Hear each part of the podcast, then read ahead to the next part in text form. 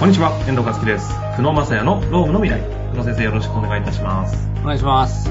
さあ、ということで、今週も参りたいと思いますが、今日はですね、ちょっと、あの、久野先生が、ちょっとこのテーマやってないし、やった方がいいぞということで持ってきてくださいましたので、ちょっとそれでいきたいと思いますが、テーマ教えていただけますでしょうか。はい、あの、使用期間。使用期間。はい。あの、入社してからの、あの、よく、6ヶ月ぐらいとかですかね、なんかイメージ。そうですね。使な用んか期間扱いって言われる。お試しみたいな感じの。はいはいはい。あれが本当にお試しなのかというと。おー、え、お試しじゃないんですかで、ってことですね。確かにわかんないですね。あの、多くの多分上場企業含め入ると使用期間ってありますよね。ありますよね。使用期間ありましたかそれこそ上場企業の時はい。のやつは6ヶ月だった気がしますよ。あ、そうですよね。6ヶ月のやっぱうりんと確かころ多いですよね。あれ ?3 ヶ月だっけななんか、優しい、な、ルールだねとかって会話があった記憶があるんで、3ヶ月だったかも。 3なんヶかそん月なは多感じ分でした。、優しい会、まあ、いい会社かもしれないですね。ですよね。うんうん、なんかそんな感じだった気がします。で、なんかバッジがついてて、みたいな。あで、終わったら、なんか、あるタイミングで、あの、今日から使用期間じゃないからおめでとうとか言われて、なんのこっちゃっていう。そうですね。はい。あれってあの、なんか使用期間だから、こう、ダメだったらやめさせれるんじゃないかなって思わないですかね、普通はね。思いますよ。思い思いますよね。あれは、試しの期間ですからね。そうですよね。実はね、あの、し労働基準法上の使用期間ってもうお試し期間でも何でもなくて、え、要は解雇はできないんですよ。基本的には。何を試すんですかまあ、あの、要は解雇がややしやすいってぐらいのもので、いやいや、しやすい。全く、まあ、ほぼできないって思った方がよく、よくてですね。じゃあ実質何の使用期間でもないってことですか言葉そう、そうです、そうです。はい。そこが一つ目のちょっと論、番論組と終いうわっちゃうじゃないですか、これ今日。かそうです。へえ、そうなんですね。そう、なので、とよく経営者の方が間違えてるのは、使用期間中だからもうやめさせてもいいよねって言このって、会話はよく聞く。いますよね。はい。だから、いや、それはだ、ダメですよって言う言うんです。うでんそうすると、まあ、役に立たないなって言われるんですけど、いや、そんなことはなくて、 いや世の中のルールですよっていうことで、まあ、じゃあどうするかって話もこの後したいなと思いますけど、はいやっぱりはいやっぱり採用とかっていうのもすごく大事だなってとこはあります。うん。うんうんえ、それで言うと、一旦使用期間ってものはそもそも法的にはな、法的なんですかこれ。法律的には、その、えっと、一応ですね、もともとなんですけど、これ正社員とかで雇用されてる人が、基本的に使用期間っていう風についてるので、はいはい、そうですだからね。もう基本的には正社員で雇用されたっていう状態なんでうん。でもその状況の中に使用期間っていうものを会社として定めてる。こいつは、要は、一あ般的るけどないってことです。す。一般的には解約、まあ、留保、解約権留保付きの、まあ、雇用契約みたいなことがあって、解約、まあ、要は、留保付きの。はい、要は解約権を行使できる状態の雇用契約ですよっていうのは一般的に言われてるんですよ。はいはいはい。でも、ないんですっていうのが現実的なところです。じゃあ本当に概念上存在してるけど、実態がないってことですかし、まあ、ほんとほとんど認められないよって。なるほど。はい。で、まあ、そういうようなことがありますと。はい。で、基本的に、あの、就業規則とかに、これは、あの、うちの就業規則もそうなんですけど、まあ、使用期間中または使用期間満了の際、まあ、次の事例化に該当したものは本採用しませんよ、みたいな形にしてて、ほうほうほう。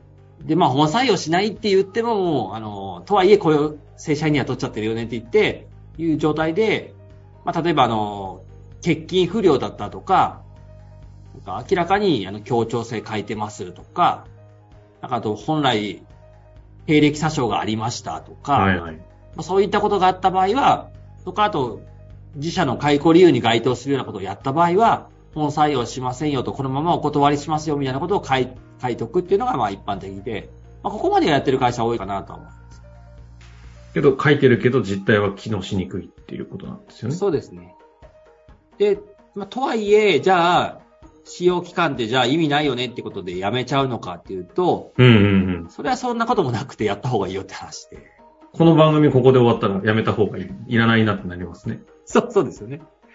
いや、まあ、いや、一応入れといた方がいいよってところで、運用上は、初めにまず説明するっていうことが大事かなと思ってて、は今いから7年さん使用期間ですと。で、あの、まあ、本人も正社員に雇用されているとは思いながらも、使用期間って期間は頑張んなきゃいけないんだなってことがわかるので、で、この間に無断欠勤とかがあれば、会社としてはもう採用が難しいと考えていますと。で、あの、履歴書とかもちろん大丈夫ですよ。嘘はありませんよねって確認した後に、であと、この間にこういうこと頑張ってほしいですと。こういう成果出してほしいですって話をして、で、やっていくとですね、おそらく3ヶ月ぐらいだと、まあ、すぐにこう、あ、3ヶ月でこうこの人はもう、使用期間、あ開けても OK だなっていう人も出てくると思うんですけうど、んうんいやー、ちょっとまずいなと、まずいことになっちゃったなと思った時に、はいここでやっぱり経営者の皆さん、ここで解雇したいとか、やめてもらおうと思っちゃうんですけど、まあ、ここは多分もうさすがに、会社も法律上はかなり認められるのは難しいと思うので、ここからやっぱり使用期間延長というのは一つポイントですね。使用期間の延長。はい。ほうほう。で就業規則にも延長規定みたいなのを入れておいて、はあ、そんなことできるんですね。で、でまあ、例えば最長1年まで延長しますと。で、で、その時に面談をして、いや、ここは足りてませんよと、もうちょっと頑張ってくださいね、みたいな感じで延長していくと、解雇はできないんだけども、やっぱりその意識としては、使用期間という意識があるので、はい。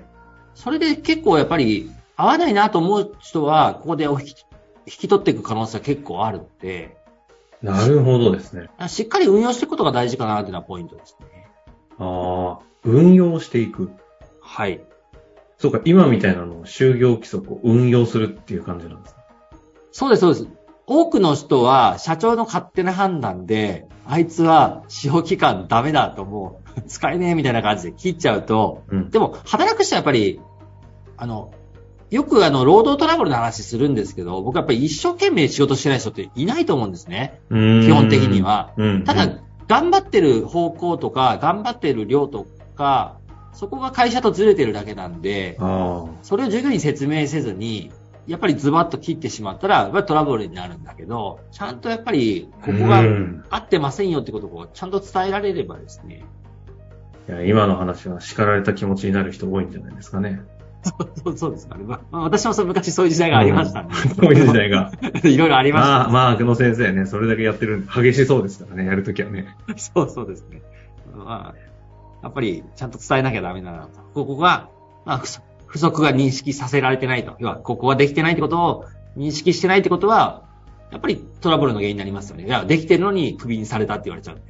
でも今のお話は、その、就業規則というものを使って、さ、こう、裁いて、はい、ダメ、いい、残っていい、やめろとかっていうジャッジの話じゃなくて、運用することを通して、すり合わせをしてったり、足りないことを伝えてったり、で、お互いそれがすり合うのかどうかをちゃんと、まあ、会社側から言ったらちゃんと社員さんを育てるっていう意味で、就業規則を運用して、お互い逆にいしいない方がいいんだったら、やめちゃった方がお互いのためもあるじゃないですか。っていう意味で、しっかりとこう、向き合っていくっていう話でもありますよね。いや、ほんとまさにそうですね。だから、あの、なんていうかこう、書いてあるから、これでいいんだみたいな話じゃなくて、うん、常にやっぱ相手人間だし、あと会社ってやっぱり雇った義務とか、働いてもらってる人を幸せにするっていう責務はやっぱり社会的には負ってるので、はい。まあ、そこはやっぱりずれないように、はい。書いてやるからいいって話だけで終わらせるのは、まあそういう会社はやっぱり揉めますよね、やっぱり。まあそうですよね。価値観のすり合わせをせずして判断したら、それは揉めますよね。はい。なるほど。今回、えっと、切り口としては、就その就業規則のあの使用期間をどう考えるかっていうところでしたけど、なるほどですね。でも、じゃあ改めて整理しますけど、使用期間はあくまでもやっぱり法的にはそんなに影響力はなくて、実態としては。はい。っていうことなんですね。これ逆に変に知られてしまうと、でも使用期間ってあ別に意味ないんでしょみたいな方に使われると、これはこれでしんどいです。そう。でもやっぱり、会社がちゃんと運用してると、それなりに圧力はあるじゃないですか。ここまでやってくれとそか。うですねうんうん。そうすると、なんかお互いやっぱり、その方が健全かなとは思いますけどね。うん。これ使用期間を延長するっていうのは文言はないと、勝手に使用期間延長することはできないんです。できないですね。だからやっぱり延長規定も入れといた方がいいと思いますね。るほど。まさんかそんな話聞くと、就業規則って穴だらけそうですね。いや、ほな、そうですよ。なので、やっぱり、特にやっぱり、社労士の方だとそんなにめちゃくちゃ違うものを作らないと思うんですけど、えなんでこの規定があるんですかっていうところまで、え社労士の人も全部教えてくれるわけじゃないので、てか答えれない方だっているでしょうね。長い歴史の中でひな形できてるんでしょうし。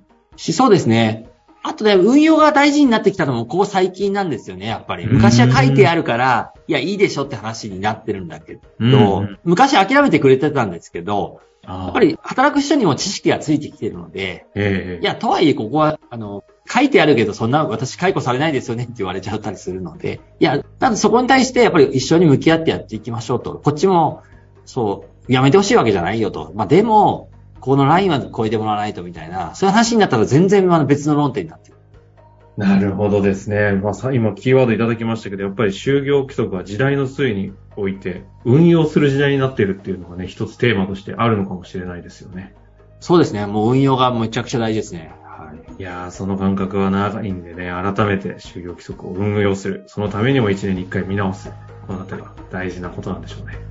まあ、ということで、使用期間について考えたら、いろんなことを反省する機会になってしまいましたが、大変勉強になりました。今日も終わりたいと思います。久野先生、ありがとうございました。ありがとうございました。